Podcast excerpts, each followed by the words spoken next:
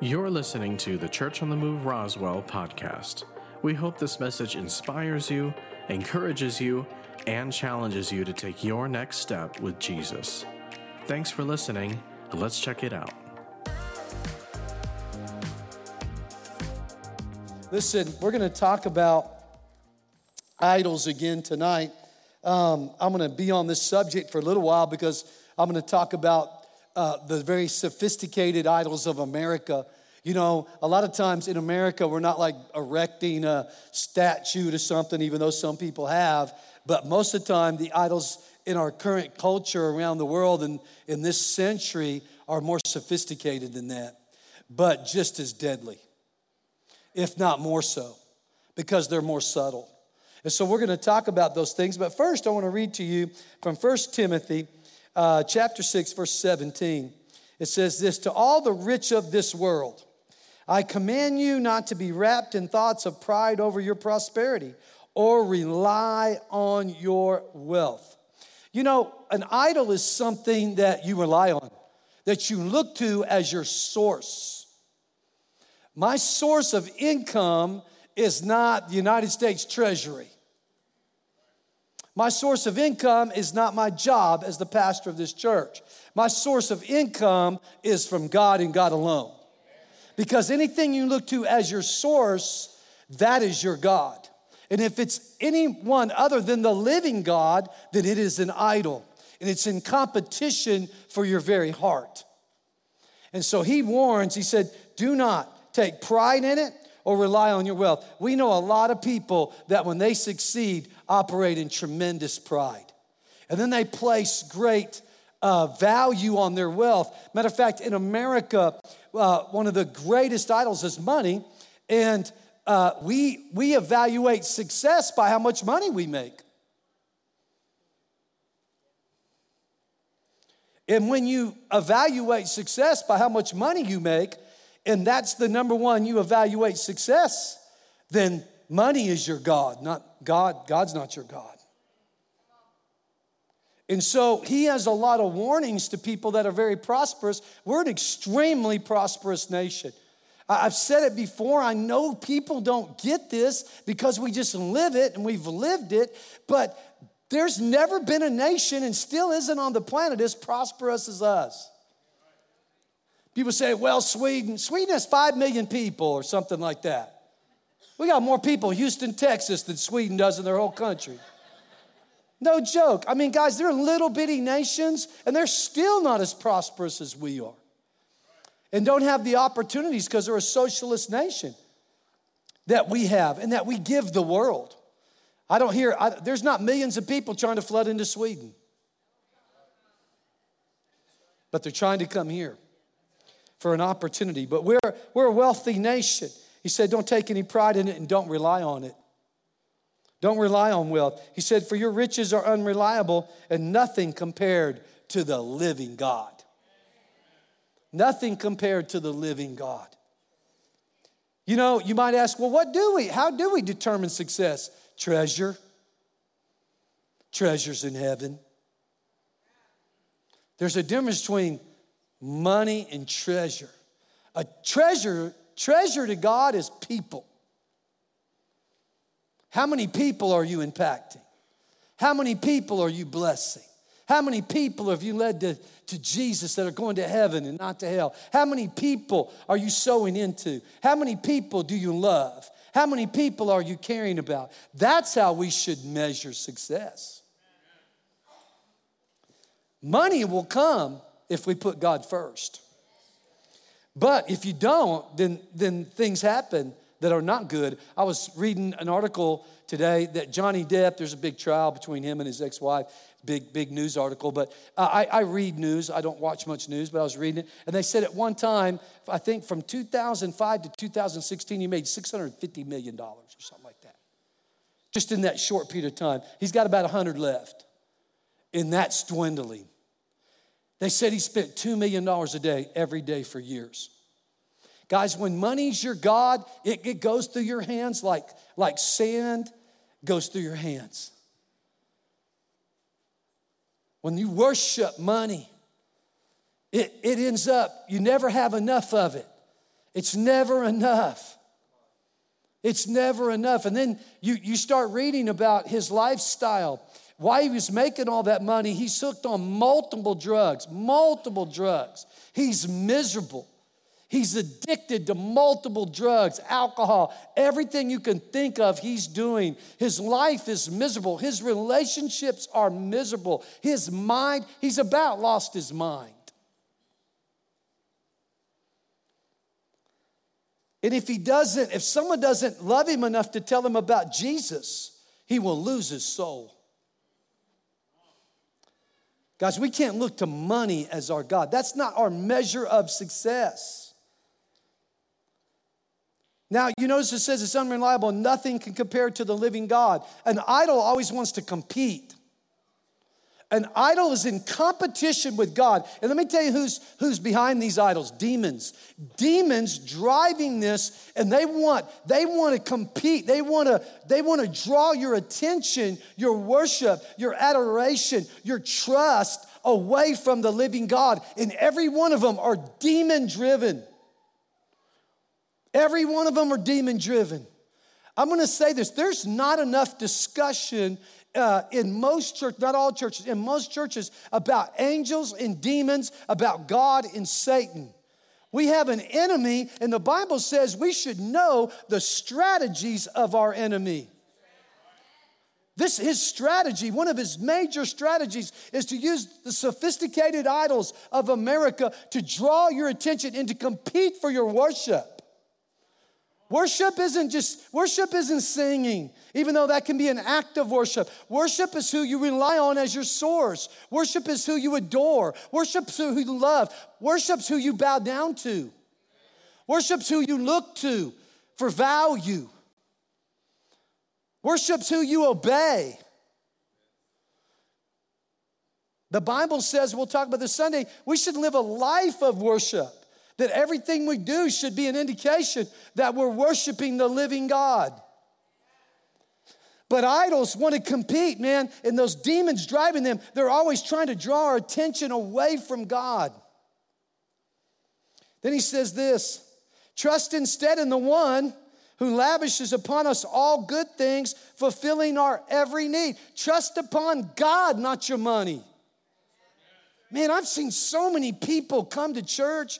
They start honoring God with their tithe and they become successful. The next thing I know, they miss church all the time. They're on vacation constantly. Man, they start living for the money. And I, I know money has this lie. Money lies to you and says, I'll give you freedom. Can I tell you something? Only Jesus Christ and the knowledge of the Lord Jesus can set you free. Nothing else will set you free. It's a lie. It's a lie. It's a lie. It's a lie. Money doesn't, most of us think, man, if I had $50 million or $100 million, then I'd be free. Tell that to Johnny Depp. Tell that to Elvis Presley. Tell it to the rich and famous whose lives are miserable, families broken. I don't know one of them that their life is not perverse, perverted, and broken. Not one. That's why it amazes me that people listen to some of the commentary and some of the thoughts of people whose lives are in ruin. Whose personal lives are in ruin, but somehow that their public opinion is not a reflection of their personal lives. It is. Their public opinion is a direct reflection of their personal life. When I talk to people and you know, they want to debate me if whether God exists or he doesn't. I, I remember one man in business, when I was in business, I was in Kansas City at a regional office, and I was talking to this guy, brilliant, a lot smarter than I am, higher IQ. I mean, just brilliant guy. And he, he wanted to engage me in this conversation about the existence of God in front of everybody. He started the conversation. I tried to say, nah, this is an appropriate time. You know, this is this is business. No, no, no, no. He kept pressing the issue. I said, okay. Finally, I said, okay, let's have this conversation. And we had that conversation. And in the end, I said, you know what? You, you can debate this and I can debate that, but let, let's just do this. Compare your personal life to my personal life. Let's just do that. I didn't say that out of pride, but I knew his personal life was a wreck.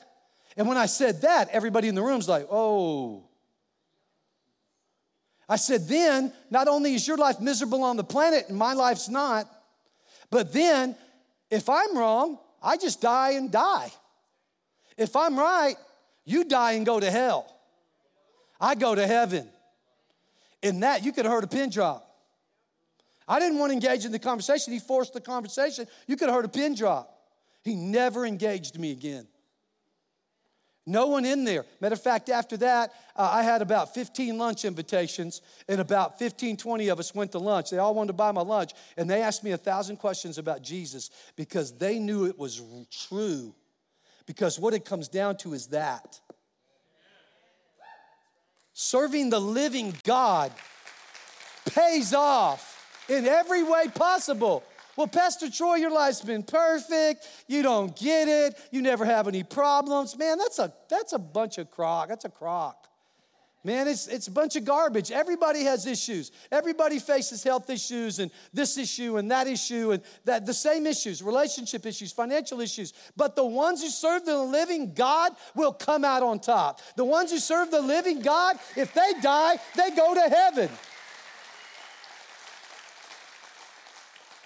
And there's this competition between the living God and this culture and the money and all these idols. Man, guys, there's a million demons that will try to distract you with different things, but there's only one living God.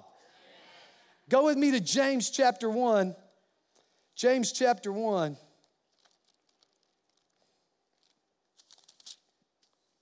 Verse uh, 17. James chapter 1, now let's start reading verse 12. It says, If your faith remains strong, even while surrounded by life's difficulties, you will continue to experience the untold blessings of God.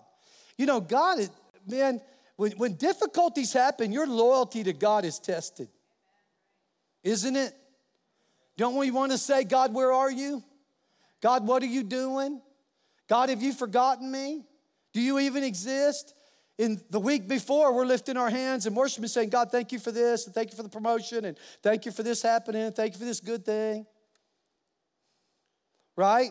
We get in difficulties, listen, the greatest test of your loyalty to God will always be in difficult situations. You know, God's sifting our church right now. He's sifting. It's not Satan, it's God. He's sifting, he's pruning the church right now. He's pruning church on the move. He's pruning people that don't want to line up with the word. Because we have this false God of sexuality that says, again, 68 genders, 48 sexual types, whatever it is, and that somehow homosexuality should be accepted in the church. Listen, we accept anybody and everybody who walks through those doors. Because we all rely on the grace and mercy of God, right? But you can't bring your sin in the doors and expect us to worship it or bow down to it. Any of us. A lot of churches have allowed those idols to enter the doors, and now they worship those idols. We'll talk about that more in a minute. But he says, um, if, you're, if, you, if you stay loyal, during those times, untold blessings will come to you. He said, True happiness comes as you pass the test with faith and receive the victorious crown of life promised to every lover of God. He's saying, True happiness comes if you stay in faith your whole life and you get, the, you get that crown. You get that crown when you enter heaven. You know, a thought I had today was, I, you know, I had someone close to me say, Man, I just, I, I wish I just didn't even know about some of the stuff happening in the world and stuff happening in the body of Christ and stuff happening here and there. I just want some rest. Guys, I would love some too. But guess what? God said, God said this to me. He said it to you too if you love Jesus as Lord. He said, Enter into my rest. We'll rest in heaven forever. Here, here, we're called to engage darkness. Here, we're called to battle. Here, we're called to stand. Here, we're called to pray. Here, we're called to give. Here, we're called to work. Go to work. Here, we're called to go to work. It doesn't mean you can't get away and rest at times. But man, this is, the Bible says we're born into a spiritual conflict between Satan and God. And God wants to win as many people as possible. And that should be the heart of every Christian. So when he's, then he goes on to say, um, when you are tempted, don't ever say, God is tempting me, for God is incapable of being tempted by evil, and He is, the, it is never the source. Everybody say, never. never. The source of temptation. Another translation says, He is neither tempted by evil, nor does He tempt with evil. So don't, don't ascribe to God what Satan has done. So many people try to say, well, God did this and God did that. No, God allowed those things to happen because people made choices. But He didn't do it. Nor will He ever tempt you with evil. Never, never, never will He tempt you with evil. Then it says, instead, it is each person's own desires and thoughts that drag them into evil and lure them away into darkness. Evil desires give birth to evil actions. And when sin is fully mature, it can murder you. So, my friends, don't be fooled by your own desires. I know so many people, guys, that have criticized me for some of the stands I've taken recently. Man, and man, it's their own desires. It's their own desire to not have to stand up. It's their own desire to not have to look at family members and say, listen, I love you way too much to let you die and go to hell. You will not make it into heaven if you continue along this path. They, they have, or they have sexual desires, and they want to be in sexual sin too, and they want to do this and they want to do that. And how dare God, how dare a man of God, how dare a church stand up and say this is sin to me? We're not making anybody do anything, but we will not in this church ever not stand up with love and mercy and grace and say, sin is sin, sin is sin, Right is right, wrong is wrong. That's it. And it's not according to our opinion, it's according to the B I B L E. Because if we love people, we're going to know those things in the way the way satan in the american culture is so sophisticated your children are being bombarded by these thoughts of what relationships should look like people should look like what situations should look like how they should think about this. Oh it's just cool man. They're just doing their thing just in love. We shouldn't criticize anybody that's in love. They're in love and guys, Satan has spread all these lies about what love is and what love isn't. And what sin is and what sin isn't. If we don't discuss these things, if we're not consistently sowing into this next generation, man, this thing's not going to get better. But if we do, if we honor the Word of God and we consistently speak the Word to each other and to these other generations and to the lost, we will see God, God will be victorious and we'll win lives instead of lose them. That's our treasure. People are the treasure of the kingdom of God. He goes on to say, he said, So, my friends, don't be fooled by your own desires. Man, people are so deceived. Ah, well, I'm this way because God made me. No, guys, listen. You're that way because, uh, and you're doing those things because you want to. You want to. Don't be deceived and blame God for a desire that you have. Then he says this every gift God freely gives us is good and perfect. Streaming down from the Father of lights, who shines from the heavens and with no hidden shadow or darkness. Otherwise, he has no hidden agenda. It is never subject to change. God was delighted to give us birth by the truth of his infallible word so that we would fulfill his chosen destiny for us and become the favorite ones out of all his creation. I don't know if you realize you're one of the favorite ones. If Jesus Christ is the Lord of your life, you're one of the favorite ones. And he wants to bless you. And the blessings God gives, gives are always good and perfect. Every good and perfect gift comes down from God. And he wants to bless us. He said, I've given you all things that pertain to life and godliness. I've, I want to give you all of it. That's why we need to look to him as our source and we don't have to bow down to these idols. You know, we talked about Daniel. You know, not bowing down to the idol of the culture of the Babylonians. Even though he was a slave in that culture, he refused to bow down to that culture and eat their food and participate in their parties, and God honored him. We talked about how the, the, the three children of Israel, all they had to do was bow down. All they had to do was bow. You know, it's Satan makes it so easy to compromise. Think about it for a second. Think about it for a second. Take any three in your family. Take any three. Any three in your family. Think of you and two others. And you're standing there, and this king says to you, I'm gonna throw your butt in that fiery furnace right there. And I've heated it up so hot, it's, I mean, it's blazing, seven times hotter than it was. I'm gonna throw the three of you in there. All you have to do, all you have to do is do this, and you won't die. All you have to do is bow down. That's simple. Just hit a knee, hit a couple knees, and bow down to me. That's all you got to do, and none of you die. Not you, not your son, not your daughter, not your husband, not your wife, not your mama, not your daddy. You don't die. You don't die. Just all you got to do is hit a couple knees. How easy would that have been? And that's what this called, that's how Satan is with idols. All you got to do is this little, this little compromise, this little comp. Just, just give in. Just play the game. Just bow down. Just bow down to it. You know how many Christians have bowed down to the God of money? 95%. How do I know that? Because only 3 to 5% of all Christians tithe. Because it's their money. It's their money. It's not God's money, it's their money. Three to 5% of all Christians tithe. Three to 5%. The body of Christ is short 100, if just the tithe alone, $139 billion a year. That's how much that equates. 139 billion a year, every year. That's how much people withhold from God every year in the churches in America. Number one topic people don't want to talk about in church money. Talk about my money. Yeah, you're the one he's warning because you look to your money as your source, not to God as your source. It's unreliable. Watch. Watch how unreliable it's going to become. Watch how unreliable that will be.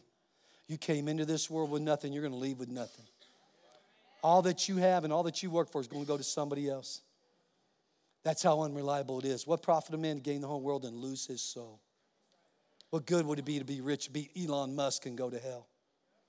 I'd rather be Troy Smotherman and go to heaven.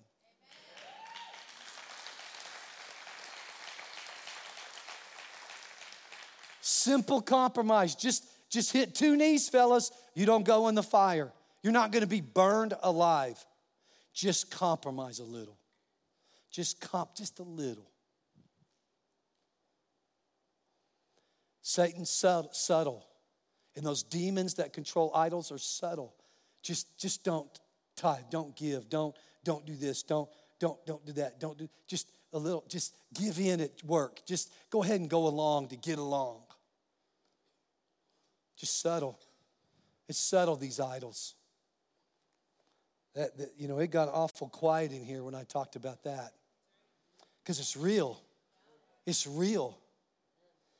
It's we're in a real conflict. And then we know Daniel. All he had to do, all Daniel had to do is not worship his God. All Daniel had to do for 30 days, for one month, just don't, don't worship your God for one month. What did they ask us in America? Don't worship your God for two years.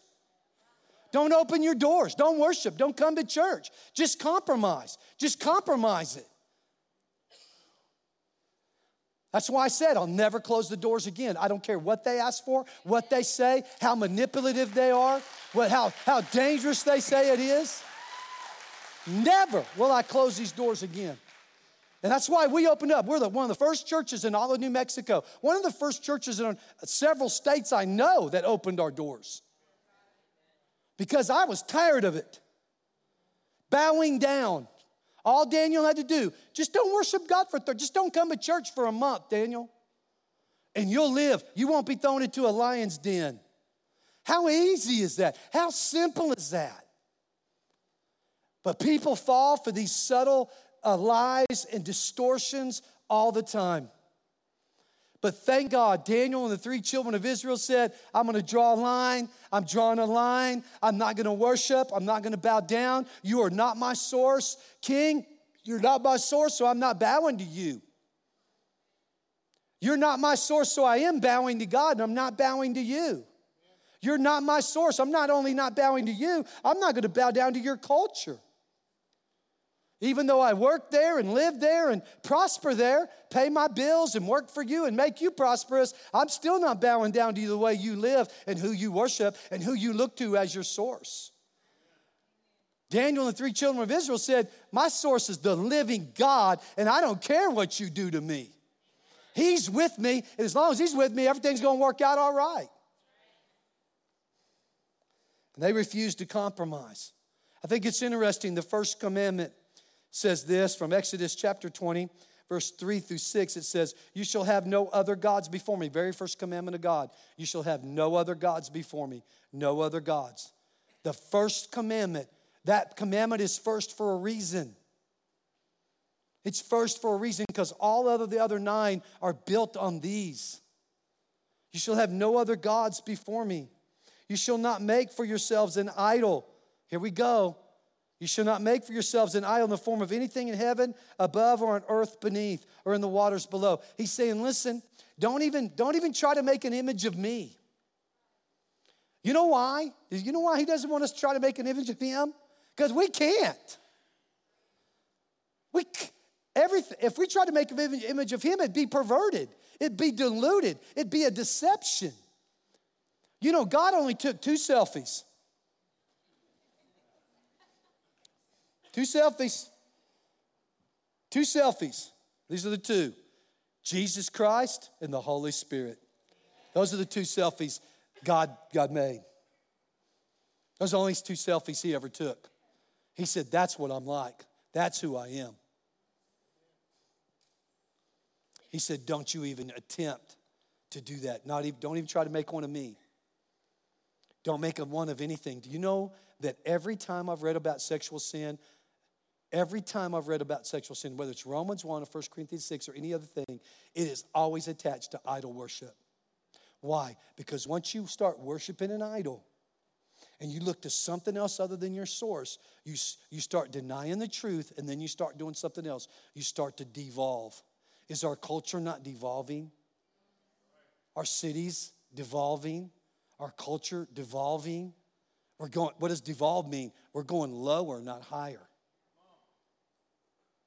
You know, our nation was built, we need to tell our children the truth. Our nation was built on the premise that unless we worship the one true living God, not Muhammad, not Buddha, the God they're talking about is the God of the Bible.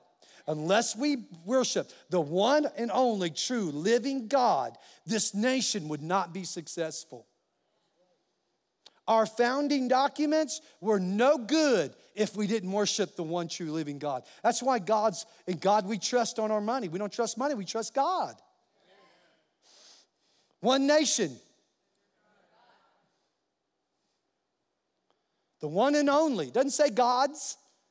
It says God the premise of life. And the reason I'm talking about these idols, guys, is listen, you can destroy yourself, your family, and your nation, your whole, you can destroy your children, you can destroy your life by worshiping these idols and not worshiping the one true living God.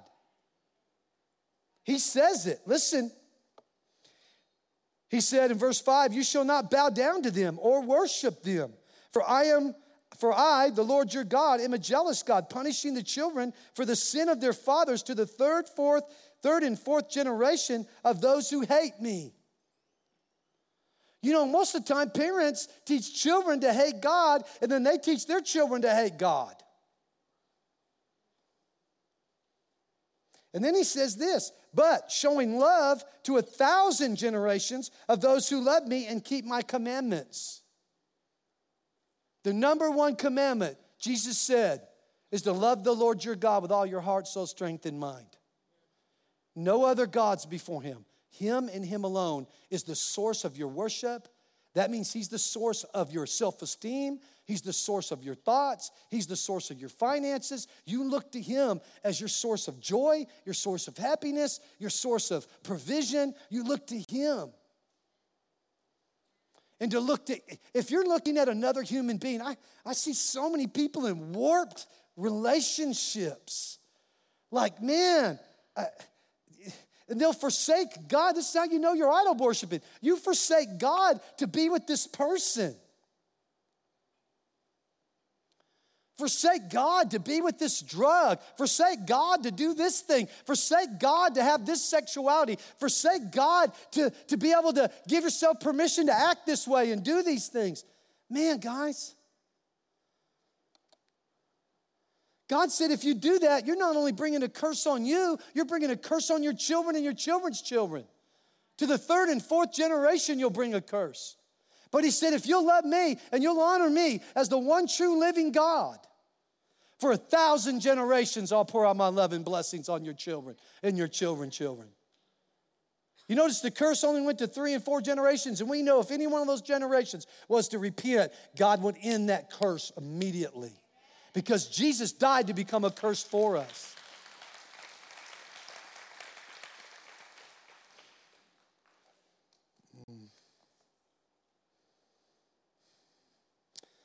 Idol worship is the first thing God dealt with. The very first thing. The competing gods of these demons just want to drag you down. They want to drag you down. They want there to be a competition. And this is how subtle, this is how sophisticated the competition is in America entertainment's competition. Do you know how many Christians that don't tithe or give? And I'm, that's, that's not my whole message. But they don't give, they don't tithe, they don't even pay their bills, but they'll go on vacation. They'll go to the movies. They'll have every channel. They'll have, you know, 400 channels on their whatever, the internet, whatever. I don't even know how you get it, but somehow you get that. It works and you'll pay two three hundred dollars for entertainment and, and then and then have to go ask somebody else for food. That they worship entertainment. Some people worship technology. Others worship money. Others worship sports. They worship sports. They'll go spend a thousand dollars to go watch a dallas cowboy game watch them lose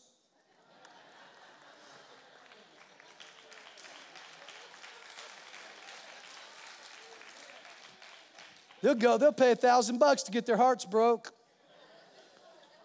and go broke. But only 5% of three to five. Three to five percent of Christians tithe, but they'll pay a thousand dollars to go to a cab, to go to a sporting event. Shame, shame, shame, shame, shame. I thank God for the people of this church that believe in the Bible. I thank God for the people of this church that believe the Bible is true and that God is your source of every good thing. It's proven out in how you live your life. It's proven out. I want to turn to Second Chronicles. I'm going to show you some things. Uh, first, we're going to go to Second Chronicles chapter 29. We're going to read 1 through 6, then 8 through 11. This is Hezekiah. Hezekiah is one of the kings of of Israel, and he has a son. Later, we're going to talk about Manasseh. But this is who Hezekiah was. Hezekiah began to reign when he was 5 and 20 years, 25 years old, and he reigned 9 and 20 years, 29 years in Jerusalem. And his mother name was Abijah, and the daughter of Zechariah. Next. And he did that which was right in the sight of the Lord, according to all that David his father had done. Now, he's, he's saying, listen, I, am not going to do what's wrong in the eyes of God. I'm going to do what's right in the eyes of God. Now, this is a, this is a political leader. I'm going to show you the power of, of leadership in a nation. And so here we go. Next verse, verse 3. He, in the first year of his reign, in the first month, opened the doors of the house of the Lord and repaired them. He went to the church and said, Man, we can't have this building looking like this. He went the first month the first part of his reign, he said, The first thing we're gonna do is we're going to the house of the Lord and we're gonna make sure it's repaired and done right. This is God's priorities. Next verse. And he brought in the priests and the Levites and gathered them together into the east street and said unto them, Hear me, ye Levites, sanctify now yourselves and sanctify the house of the Lord God of your fathers, and carry forth the filthiness out of the holy place, because they had brought in idols to the, to the holy place and to the church. And he said, Get them out, clean this place out first. And see, God, uh, every once in a while in the history of our church, He has pruned church on the move. And any church that serves the living God will be pruned and sifted. And people who really don't believe in the word, they'll leave. Some, praise God, will come back. I pray that they'll open their eyes and see the Word of God is true, and all their opinions and the lies of this culture are demonically inspired.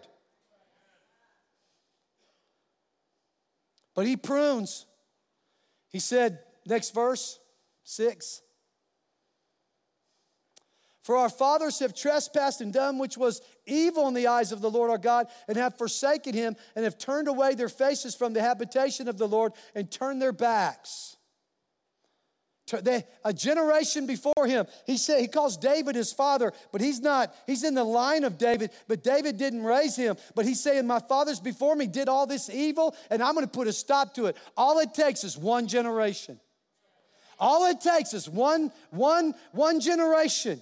All it takes is one generation to say, hey, we're gonna go back and we're gonna honor the house of God. We're gonna honor God first. We're gonna reestablish His reign. He's our source, He's our God, and God will heal a whole nation if people will return. And that's what's happening here. Verse, verse 8. Wherefore the wrath of the Lord was upon Judah and Jerusalem, and he hath delivered them to trouble, to astonishment, and to hissing as you see with your eyes. For lo, our fathers have fallen by the sword, and our sons and our daughters and our wives are in captivity for this.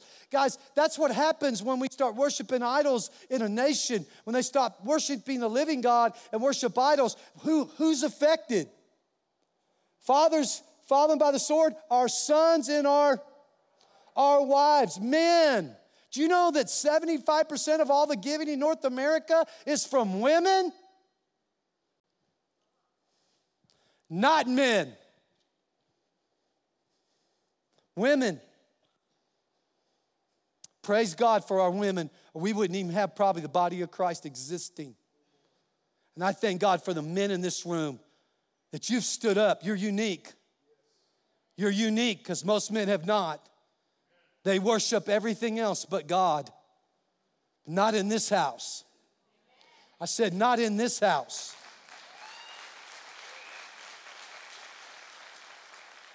We're not going to suffer our children to suffer the consequences of idol worship. Now it is in my heart to make a covenant with the Lord God of Israel, for that his fierce wrath may turn away from us. God will turn his wrath if someone will stand up in a house and said, We're getting rid of that thing, and that thing's gone, and this idol's gone, and this thing's gone, and that thing's gone, and those, those wind catchers are gone, and all this, all this stuff that people want to worship, it's gone. We only worship God. We have no images of God here. The only image of God that we worship is the God of the Bible, what He says He is and we're gonna clean house. And I'm not talking about burning books and crap like that. I'm just saying, hey, we're gonna remove some stuff that's captured our attention and that we look to as a source. Listen, God wants to clean house. God's God's about to do something. I said from the beginning, He's shaking. Wasn't the prophecy I had in January? He's shaking, He's shaking, He's shaking the house of God. He's shaking our nation. He's shaking the nations. And whatever's in there is going to come out. If you serve the Lord your God, you're going to come out uh, smelling like a rose, standing on your feet, standing on the mountaintop. If you're not, you're going to be in the valley. And you're not going to be alone because you're going to take your family with you. Don't do it. Don't do it. God said, if you'll repent, man, he'll, he'll come right back. He came right back and honored Hezekiah and blessed him. Now, let's go to uh, 2 Chronicles chapter 33 to his son that takes over. His name is Manasseh. This is Manasseh. Manasseh was 12 years old when he began to reign, and he reigned 50 and five years in Jerusalem.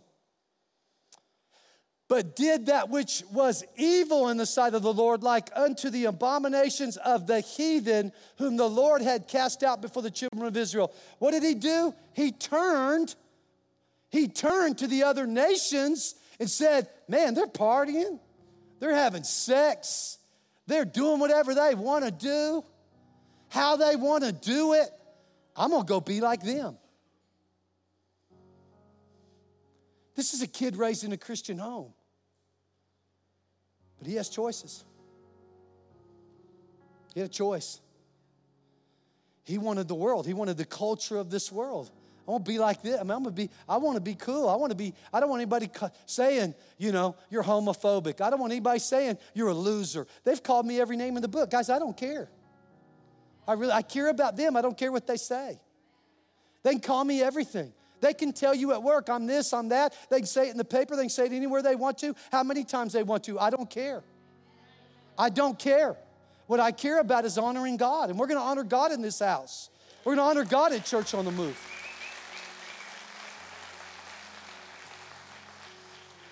Whom the Lord had cast out before the children of Israel. Next verse. For he built again the high places which Hezekiah, his father, had broken down, and he reared up altars to Baalim and made groves and worshiped all the host of heaven and served them. The groves were Ashereth's sexual idol worship, worshiping sex in every form of sex, homosexuality, everything, everything you could think of. Baalim is Baal worship. Let's find out what comes with Baal worship. Next. Also, he built altars in the house of the Lord. Mm. Let me tell you what's happened. Trinity Lutheran Church in South Carolina is hosting a drag yourself to church event, drag queen event. Guys, this is happening all over the country. This is what's happened. These idols have taken over people's lives and they want to bring them to the church. People have said in this community, if I was a member of that church, I'd demand they fire him. He needs to step down. He needs to do. You can run your mouth all you want to. That is not happening. It's not happening. I will not back up or back down from any of them and whatever they say. And I'm going to warn them. Here's a warning to all of you if you're watching. Every word you say against me and against this house will come against you. It will not land here, it will land on you. That's a warning. You listen. Everybody thinks they're just messing with little o us and little o me. They just thought it was little o Moses, and we know Moses. He was he's our little brother. Yeah, they messed with them. Listen, God doesn't view us that way. We're his sons and his daughters, his children. Be careful. Be careful. Be careful. And when the world attacks with demonic influence, it's just going to land on them. My heart goes out to them. Matter of fact, guys, I pray, I pray God's mercy and grace on them the way I prayed on me. Because I, and I don't care what they think, guys, I really don't. And those that are leaving, pointing fingers and doing whatever they do, it's okay. My heart goes to, out towards them because I don't want to get, I don't want them to get the results of what they're saying and what they're doing. That's how we should react. We're not haters, right? And we're definitely not afraid.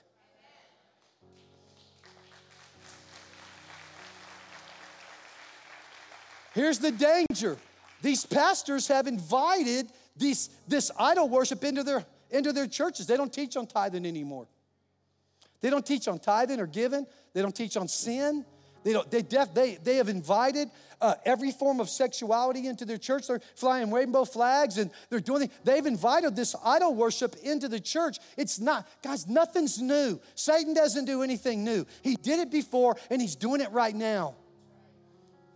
We can't let those idols in our church. We let anybody come. We, we, we love them. We want God to save them. We've all came, we all came to church messed up. Man, we want them to come like that. But what we don't want is we're not going to let them bring their idol worship and their sin into our house and then we bow down to it.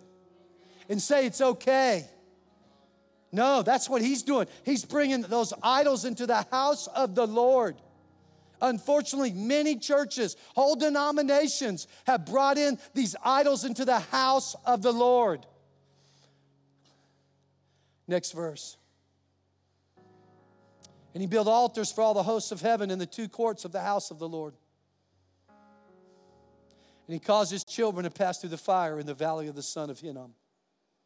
What does that mean? He, he sacrificed his children to Baalim. Anytime there's Baal worship, Listen, abortion is, is an attack on God.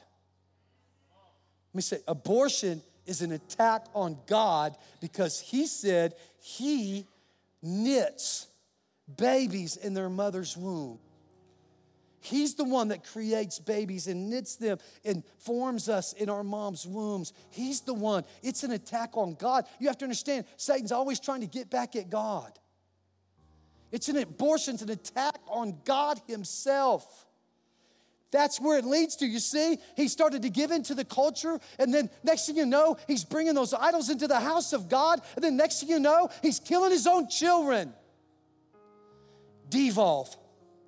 You go to the lowest level, the lowest level. Our culture's starting to reach for the bottom. We need to be the lifters. I said, we need to be the lifters. Our God lifts us up. We lift Him up. He lifts us up. We lift others up. We need to be the lifters. We don't need to go low. We need to go high. We need to go higher. We need to go not high in our eyes, high in God's eyes. We need to do more. We need to give more. We need to love more. We need to care more. We need to sow more. We need to pray more.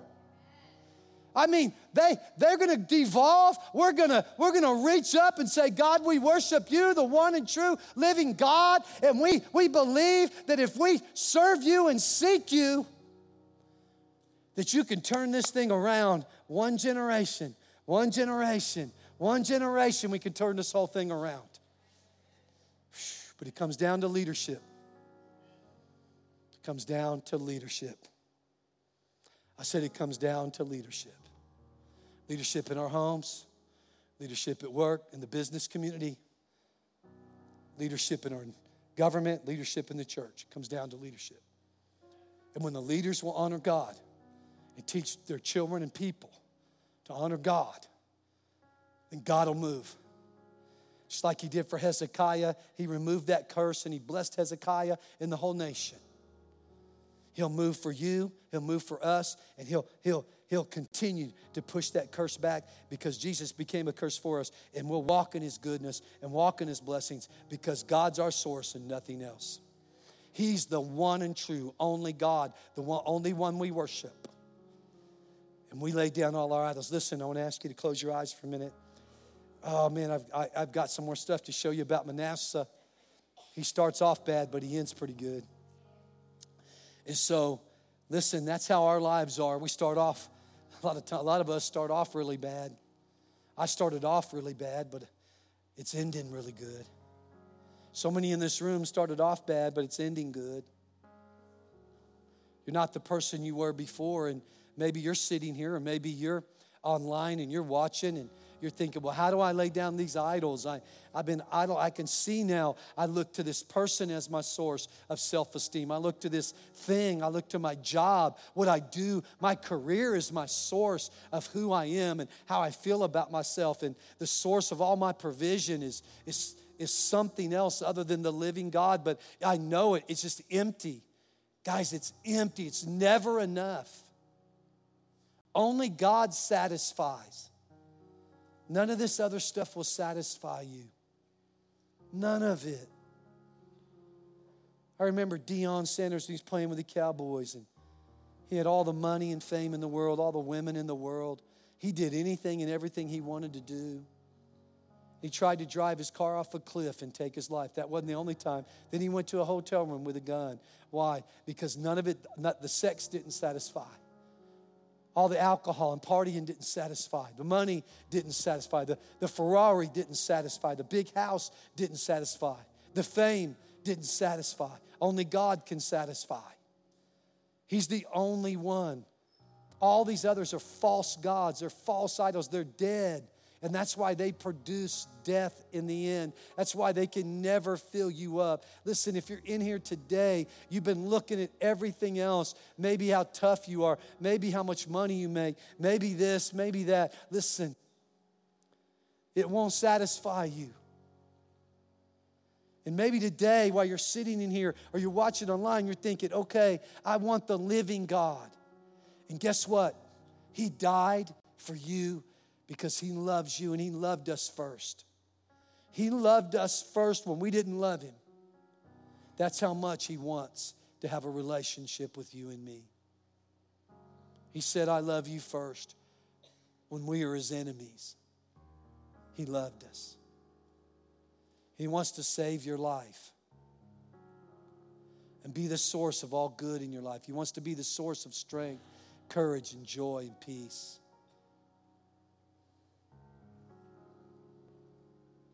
So if you're watching online or you're here, I'm going to ask you to do two things. Online, I'm going to ask you just to send us a message and say, man, you know, I'm watching online and man, I'm going to get I'm going to get right with God for the first time or the next time. Just go ahead and send us that message. In this room, on the count of three, I'm going to ask you just to raise your hand and say, it's me.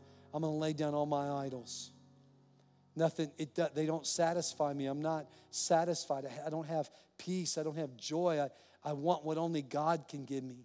I want His forgiveness of my sins. I want eternal life in heaven. I want a life worth living on this planet that satisfies me.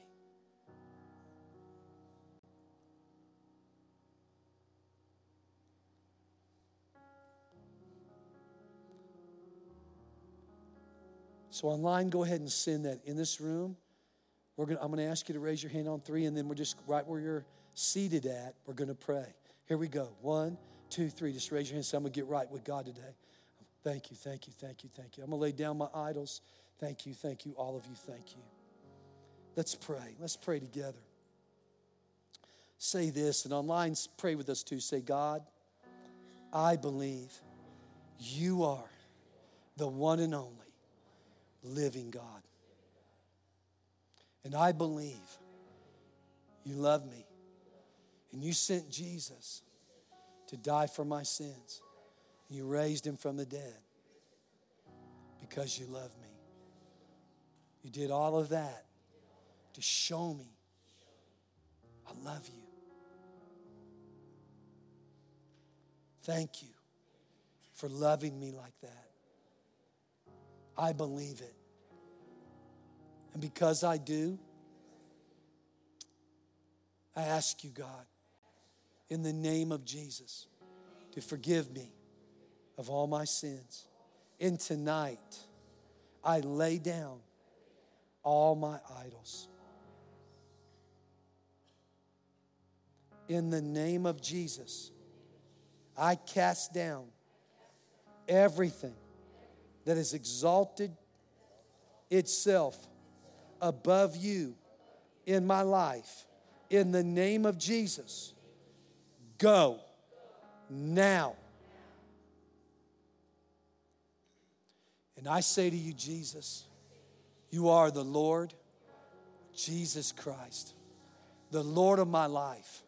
Fill me full of the Holy Spirit and teach me how to live the life you came to give me right here on earth. You said I should have life in abundant life that comes from you. I receive it. Teach me how to live it until I see you in heaven. In Jesus' name. So be it. Amen. Come on, let's celebrate the goodness of God.